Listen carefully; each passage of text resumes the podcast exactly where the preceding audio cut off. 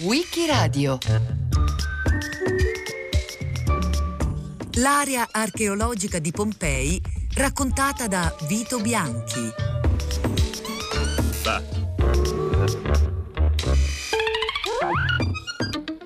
Fu per un caso fortunato che l'antica Pompei venne scoperta ed esplorata a partire dal 23 marzo del 1748. In verità, erano già dieci anni che si era incominciato a riportare alla luce Ercolano, con cunicoli sotterranei e corridoi scavati fra i ruderi. Ma il magma che aveva sigillato l'abitato ercolanese nel 79 d.C. era duro, durissimo, e solo molto, ma molto faticosamente i picconi e le pale riuscivano a intaccare. E invece morbido, meravigliosamente più morbido appariva il terreno sulla collina della Civita, che l'eruzione aveva coperto di lapilli e cenere, elementi piroclastici infinitamente più agevoli da scavare in una località che, per quanto fosse ricoperta di vegetazione, lasciava intravedere strutture che, peraltro, in un primo momento furono ritenute pertinenti all'antica Stabia, un po' come Cristoforo Colombo, che cercando l'Asia aveva trovato l'America. E in effetti, curiosamente, al pari della navigazione colombiana che aveva intercettato senza volerlo il nuovo continente, nemmeno Pompei dovette essere immediatamente riconosciuta. Eppure, Proprio allora l'archeologia stava scoprendo la sua America, la santissima Mecca degli studiosi, il santuario di una disciplina che, da quel momento in poi, non sarebbe stata più la stessa. Un'antica città che ha vissuto due volte, colpita dalla violenza fatale di un vulcano e riemersa dopo 17 secoli. Unico esempio di città romana integralmente conservata il sito archeologico più grande del mondo, 44 ettari scavati, visitati ogni giorno da migliaia di persone. È Pompei, irripetibile e meravigliosa. Gli scavi, i restauri, la messa in sicurezza delle strutture antiche, la sua tutela e valorizzazione. La storia della sua seconda vita ha attraversato dal 1748 ad oggi assetti e fasi culturali della nostra storia. I primi ritrovamenti pompeiani vennero effettuati da un'equipe guidata da Roque Joaquín de Alcubierre, un ingegnere militare di Saragozza che era approdato nel regno delle due Sicilie al seguito del re Carlo di Borbone e che nel costruire la dimora regia di Portici, con le sue canalizzazioni per l'acqua, aveva incominciato a notare la sovrabbondanza di reperti archeologici che saltavano fuori ad ogni minima picconata. Aveva voluto vederci chiaro e si era fatto autorizzare a effettuare indagini sull'intero territorio. Le ricerche iniziali fra le rovine pompeiane condussero alla scoperta di affreschi, statue, monete. Venne trovato uno scheletro, furono rinvenute porzioni dell'anfiteatro e di una necropoli. Fu raccolto ciò che si poteva e ciò che sarebbe stato utile a ornare la collezione antiquaria del sovrano, di quel Carlo bisognoso di legittimare, anche con i tesori dell'antichità, la neonata dinastia borbonica. Ovviamente l'archeologia non era ancora una scienza raffinata come ai nostri giorni, era più che altro una caccia al tesoro, laddove non si esitava a distruggere le pitture o gli oggetti che non interessavano. Così, una volta che i reperti più appariscenti furono rastrellati, il primo cantiere archeologico di Pompei venne chiuso e le architetture individuate in quelle prime ricerche ufficiali furono ricoperte, anche perché la scoperta nel 1750 della favolosa Villa dei Papiri a Ercolano aveva riversato nuovamente l'attenzione su quella città. La Villa dei Papiri era così quando l'eruzione del Vesuvio la seppellì. Una residenza di extralusso a picco sul mare, poco fuori le mura dell'antica Ercolano. Oggi, invece, è così che si presenta. Separata soltanto da una strada dal muro di cinta del sito archeologico, non è visitabile. Gli scavi, ripresi negli anni 80 del Novecento, sono stati interrotti per mancanza di fondi. Eppure la villa è stata scoperta già nel 1750 ed è considerata ancora oggi uno dei maggiori ritrovamenti archeologici di tutti i tempi. Con le sue 87 statue e la sua biblioteca di 1800 papiri eccezionalmente conservati. Noi entriamo in esclusiva e ci mettiamo sulle tracce dei primi scavi effettuati nella villa 250 anni fa. Allora gli ingegneri militari incaricati dai Borboni facevano tunnel come questo.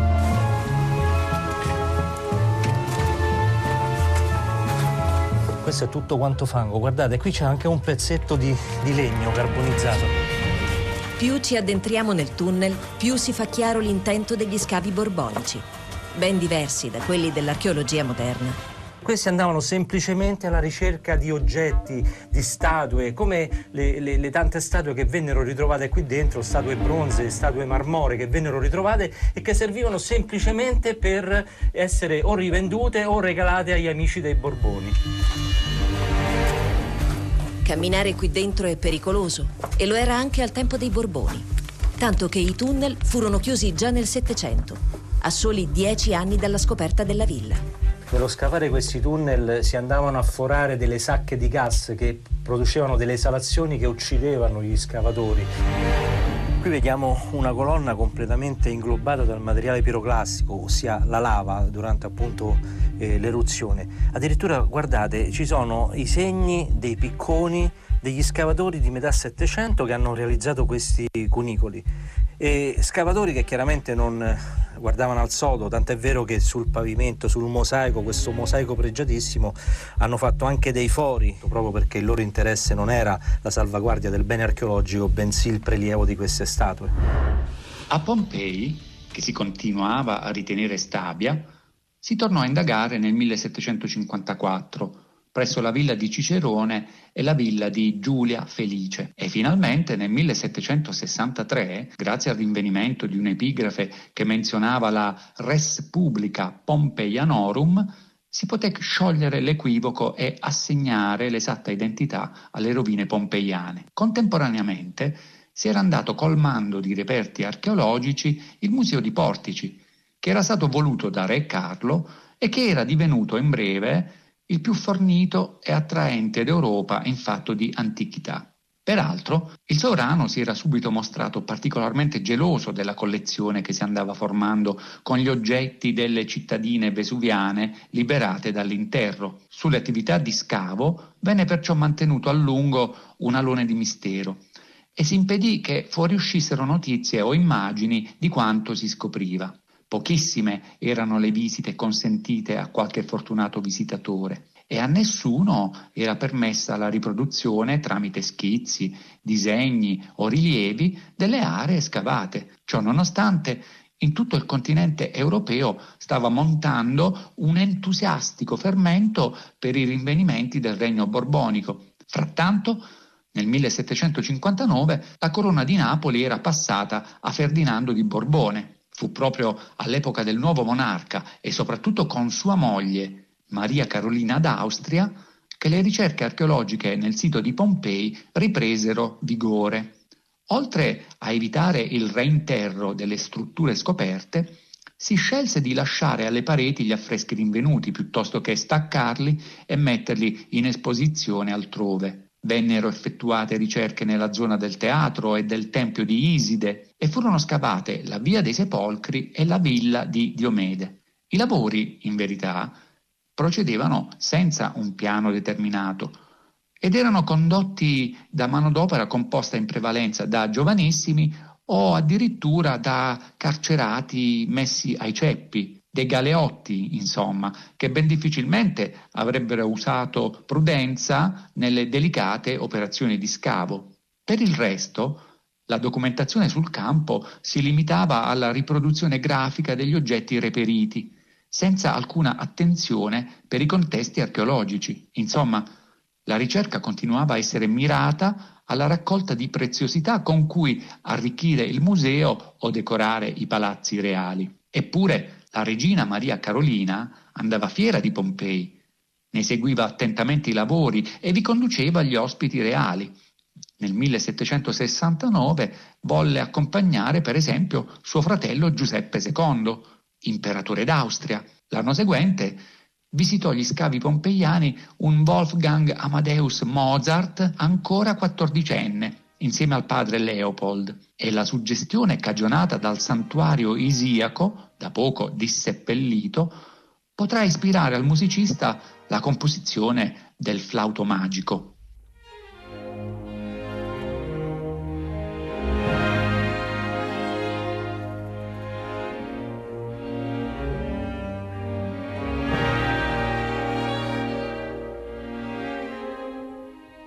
L'aura di mistero e segretezza che circondava le scoperte si andava insomma dissolvendo. Per cui Goethe, in visita a Pompei nel 1786, stupefatto da quello spettacolo, potrà scrivere molte sciagure sono accadute nel mondo, ma poche hanno procurato altrettanta gioia alla posterità. Credo sia difficile vedere qualcosa di più interessante.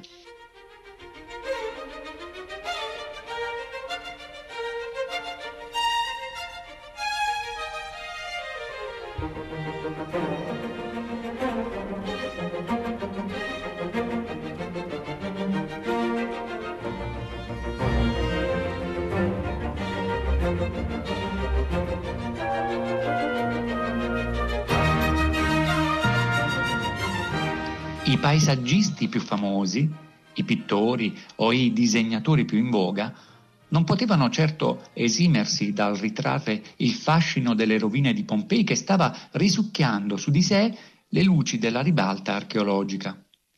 Le litografie dei fratelli Niccolini prospettavano la floridezza di una natura incontaminata in cui si ergevano imperiose le architetture di una città romana riproposta tale e quale a distanza di 1700 anni. E ancor più Pompei poté entrare nell'immaginario collettivo all'indomani della diffusione del Voyage pittoresque di Jean-Claude Richard, abate di Saint-Non, la cui equipe di disegnatori, architetti, ritrattisti e cultori d'arte ebbe l'opportunità di visitare le vestigia pompeiane. Dalle lunghe e compiaciute perlustrazioni derivò una serie di raffinate raffigurazioni che ebbero notevole eco grazie soprattutto alla maestria nelle riproduzioni del vedutista Louis-Jean Després. I rivolgimenti politici di quel frangente dovettero in alcuni momenti rallentare gli scavi, ma mai inibirli. La stessa Carolina Bonaparte consorte di quel Gioacchino Murat che nel 1808 si era insediato sul trono di Napoli, mostrò particolare attenzione alla riscoperta pompeiana, prelevando, per la sua residenza, dei mosaici antichi, come quello della Medusa, nella foga di recuperare e accumulare manufatti pregiati, la regina avrebbe voluto vedere Pompei sgomberata in tre o quattro anni. E il rinvenimento di sepolture corredate da oggetti preziosi non faceva che esaltare il suo desiderio di possedere l'antico, corroborato commissionando mobilia di ispirazione romana. Vennero in quel tempo effettuate misurazioni dei monumenti esplorati e si cercò di individuare il perimetro della città per meglio definirne architettura e urbanistica. Con la restaurazione borbonica, all'indomani del 1815, furono portati in luce il foro, con gli edifici circostanti, il quartiere attorno al teatro, la caserma dei gladiatori, parte della cinta e i dintorni della porta di Ercolano. Poi, fra gli anni 30 e 40 dell'Ottocento, vennero scavate molte celebri dimore, fra cui la casa del fauno, con il grandioso mosaico di Alessandro Magno in battaglia, e alla metà del secolo riemersero le terme stabiane, che dall'omonima via pompeiana prenderanno la loro denominazione. Nel 1748 cominciava la seconda vita di Pompei. Grazie alla volontà di Carlo III di Borbone, re delle due Sicilie, si avviavano gli scavi che avrebbero riportato alla luce l'antica città vesuviana. Da un'epoca all'altra, la storia della ricerca e della conservazione a Pompei è segnata da vicende alterne, da periodi di fioritura e da periodi di incuria e soprattutto è segnata da grandi figure che hanno dedicato la vita a questa antica città. Uno di questi è senza dubbio l'archeologo napoletano Giuseppe Fiorelli, che negli anni dell'Unità d'Italia ha rappresentato la grande svolta per Pompei.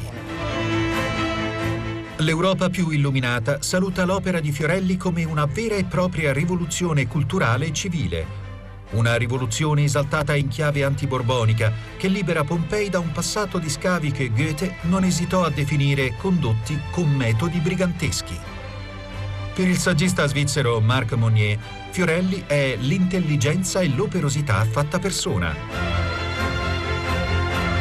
Fiorelli vuole riformare e liberalizzare. Istituisce un biglietto d'ingresso per Pompei, due franchi che permettono a tutti di entrare senza dover ricorrere al lasciapassare del re.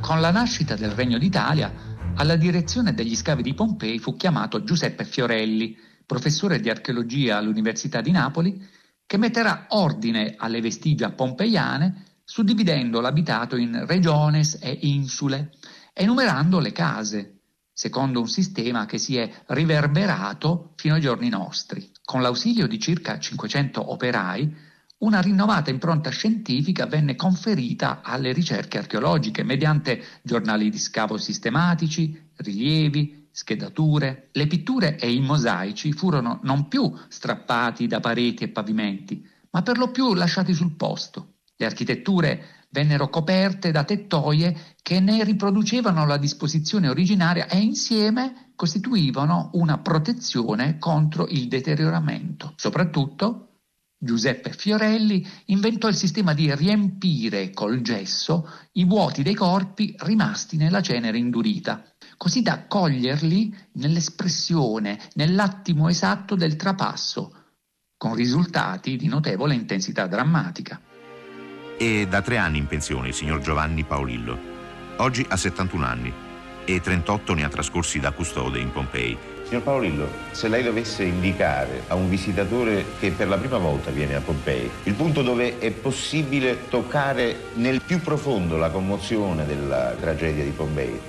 Sono i calchi di gesso, i calchi che noi abbiamo ricavato dal vuoto della terra lasciato dal corpo distrutto sono quelli che maggiormente commuovono. In seguito, fra il 1875 e il 1893, alla direzione degli scavi giunse Michele Ruggero, che estese le ricerche verso la porta di Nola. Gli successero Ettore Pais e Giulio De Petra, in una fase che vide esaltare capolavori come la casa di Lucrezio Frontone o la Villa dei Misteri, con i suoi affreschi eh, seducenti di cerimonie iniziatiche. Ancora dal 1910 al 1924 Vittorio Spinazzola si propose di utilizzare come timone delle esplorazioni Via dell'Abbondanza sino alla porta di Sarno, liberando dall'interro le facciate degli edifici che si eh, ponevano sulla grande arteria cittadina. Dopodiché per oltre un trentennio, fino al 1961, a dirigere gli scavi di Pompei sarà Amedeo Maiuri, che oltre a innestarsi sulla traiettoria del predecessore, razionalizzerà le ricerche e amplierà l'area di scavo. Con lui si andrà al di là dell'epoca romana per intercettare la Pompei di età sannitica e, prima ancora, di cultura etrusca e greca, risalendo fino al VI secolo a.C.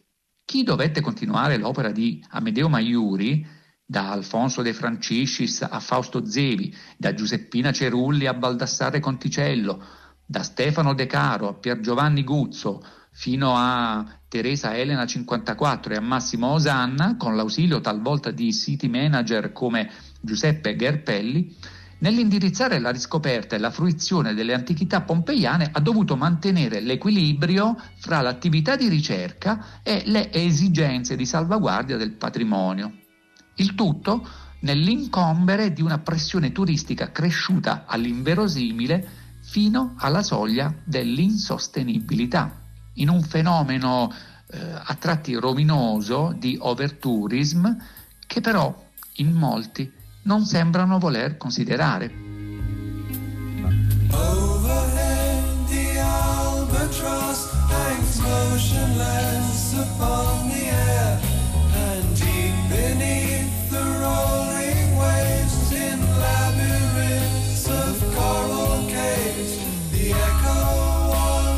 distant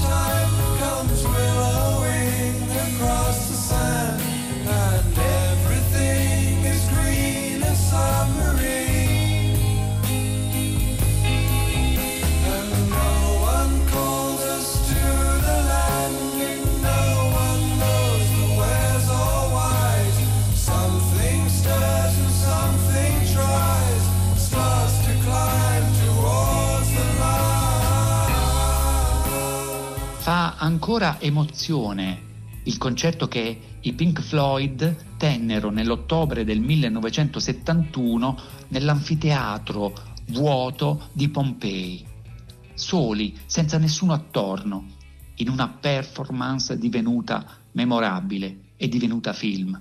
È stato uno straordinario momento di arte sospesa nella storia che emoziona ancor più se paragonato alla folla di visitatori milioni ormai, che ogni anno si riversa brulicante fra i monumenti pompeiani, 66 ettari di una città romana pressoché intatta, che l'UNESCO, forse anche un po' tardivamente, solo nel 1997 ha voluto associare al patrimonio mondiale dell'umanità, il che ha contribuito a incrementare l'attrattività di Pompei, sommersa nel suo fragile organismo da masse di turisti spesso spietati nel toccare, nell'addensarsi fra le case o dentro le stanze del lupanare, il bordello pubblico coi letti in pietra, in cui campeggiano affreschi licenziosi. I turisti portano via pietre o piccoli frammenti di intonaci e ceramica, souvenir millenari sottratti da mani avide e talora incoscienti. Quando sul Daily Telegraph fu appositamente diffusa la notizia che sottrarre i lapilli pompeiani portasse sfortuna, a Pompei tornarono via posta diverse buste che restituivano quei reperti furtivamente prelevati. Ai guasti da sovraffollamento turistico si sono aggiunti i crolli, soprattutto nel 2010, quando è venuta giù parte della scuola Armaturarum. E meno male che l'Unione Europea ha voluto finanziare dal 2012 il grande progetto Pompei, che ha potuto contare su uno stanziamento di 105 milioni di euro, un quarto del quale versato dal governo italiano, teso a mettere in sicurezza i templi e le domus eh, abbandonate ai turisti mordi e fuggi, all'incuria, allo scorrazzare dei cani randagi. Insieme è stata estesa la ricerca archeologica a nuove porzioni urbiche come il vicolo dei balconi, e sono riemerse dimore, negozi, fontane, mosaici, graffiti, anfore, basellame, amuleti dalla casa del giardino, scritte sui muri, resti di donne e bambini e gli ennesimi affreschi con immagini di Arianna, di Leda il Cigno, di Narciso e di gladiatori in combattimento. Caspita.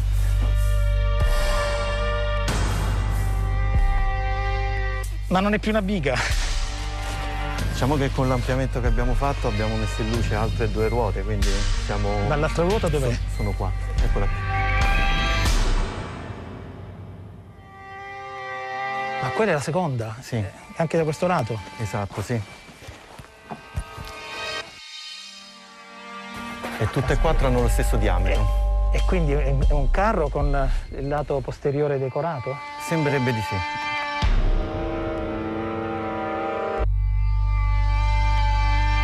Ma sono bellissimi.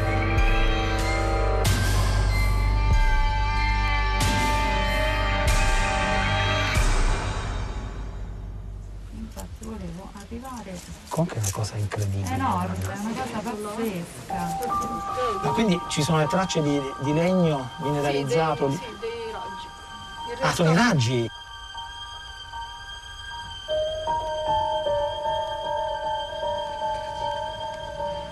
È spettacolare.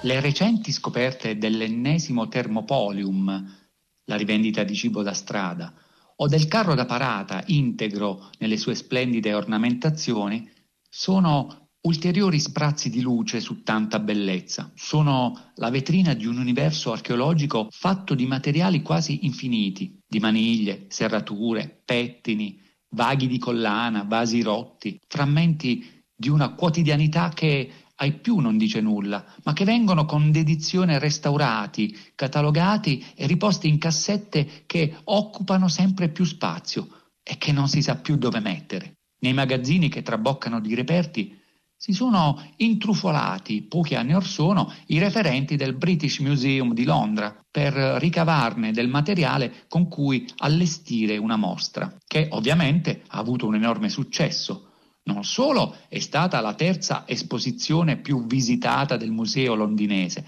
ma ha portato alla realizzazione di un film costato appena 100.000 euro e venduto in 51 paesi nel mondo.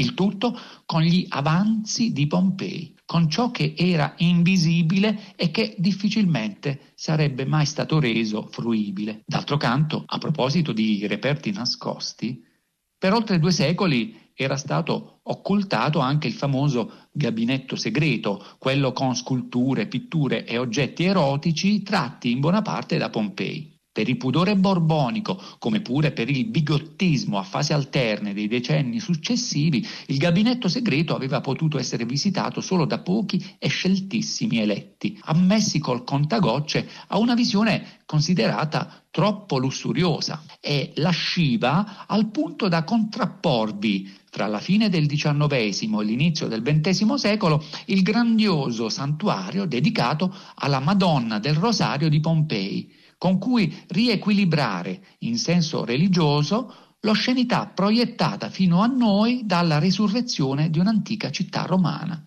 Ma Pompei, anticamente, era un centro in cui la vita pulsava e dove pertanto l'apparato di immagini o di epigrafi licenziose era legato non solo allo scherzo o a una certa libertà sessuale, ma anche ai culti concernenti l'auspicio di fecondità, ai riti apotropaici, alla reiterazione di eleganti modelli tratti dal mito greco. Tutta questa vitalità si coglie visitando le vestigia, che mantengono la loro specificità di mirabile museo a cielo aperto, di sacrario dell'archeologia, un luogo avvolgente e coinvolgente, capace di introdurre a una dimensione tutta speciale, in cui si diluisce persino la sensazione di disagio che potrebbe nascere al pensiero che il Vesuvio, così vicino, resti comunque un vulcano attivo. Ma dovesse malauguratamente risvegliarsi, è pronto un piano di evacuazione che, tramite Salerno, imbarcherà i pompeiani di oggi alla volta della Sardegna. Non ci sarà una nuova catastrofe umana, o almeno non nelle forme del passato. La Pompei del 79 d.C. rimarrà unica e inimitabile, con il profilo intatto dei suoi quartieri e i silenzi laceranti delle sue vittime riprodotte nei calchi, con la vita e la morte riunificate dalla tragedia di un istante, in un contrappunto straordinario dove la potenza sovrastante della natura ha incrociato la storia e l'ha cristallizzata per sempre. Il 23 marzo 1748, per volere di Carlo III di Spagna, si dà inizio alla prima campagna di scavo delle rovine di Pompei.